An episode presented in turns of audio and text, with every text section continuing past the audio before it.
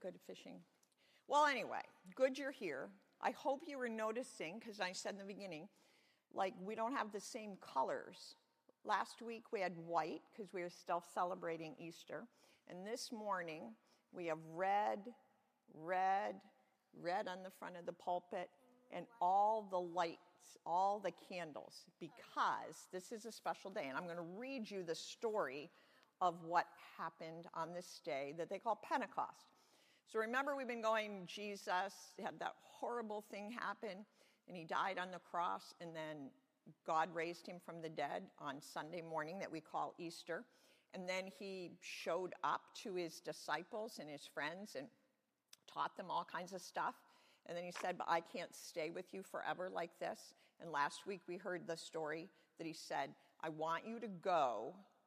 I want you to stay, sorry, I want you to stay in Jerusalem. That was this city. And I want you to wait for this gift I'm going to give you, and it's going to be the Holy Spirit. And this is what happens. So they're all gathered, the, his disciples and his friends and the people who believed in him. And it says this a gust of wind blasted through the house in Jerusalem. So it wasn't like a breeze, it wasn't like, it was like big wind. The disciples jumped up from the table. Andrew grabbed the bread. John and James grabbed the cups. The tablecloth flew into the air. Plates crashed to the floor. That's not exactly all in the Bible, but that's how this person who's writing it thinks it happened. The disciples were celebrating the festival of Pentecost, and now their meal was a mess. Andrew dropped the bread in, suppl- in, surprise. A flame of fire floated over each disciple's head. The flames were bright red, orange, and yellow, but they weren't hot. Andrew pointed to the flames and said, Look! The disciples looked. John and James dropped their cups. Peter and Simon's eyes grew wide. Barthol- these are all the disciples. Bartholomew's and, and Philip's mouth dropped open wide. Matthew, Thomas, Matthias gasped. Thaddeus and the other James pointed to Andrew's head and said, You have a flame on the top of your head, too.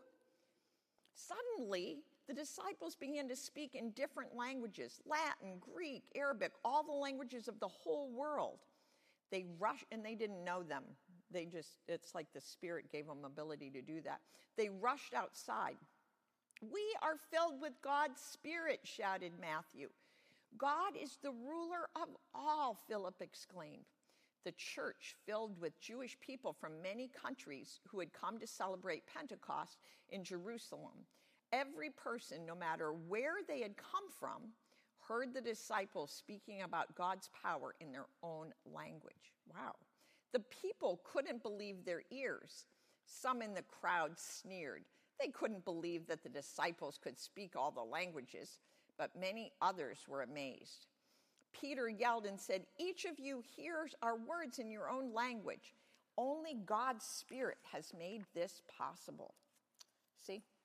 So there's all the disciples, and they were all together like us, you know, and they could only speak, say here, we could only speak English. All of a sudden, the Holy Spirit came upon them, and they could speak so that other people could understand them and could learn about Jesus. So we still have the, the Holy Spirit doesn't usually work like that with us with different languages now. I think it still could. But mostly it works in us so that when we speak words that are kind and loving, that other people can understand that Jesus loves them like Jesus loves us. So thanks for listening. Say a prayer, and you can go out to Children's Church today. And today's the last day of Sunday school for the year, and then we have summer vacation. So let's pray. God, thank you for Riley, for Luke, and Jake.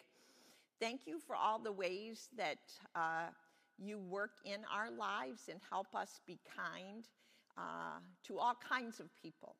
Uh, thank you for your love that comes through us. In Jesus' name we pray. Amen.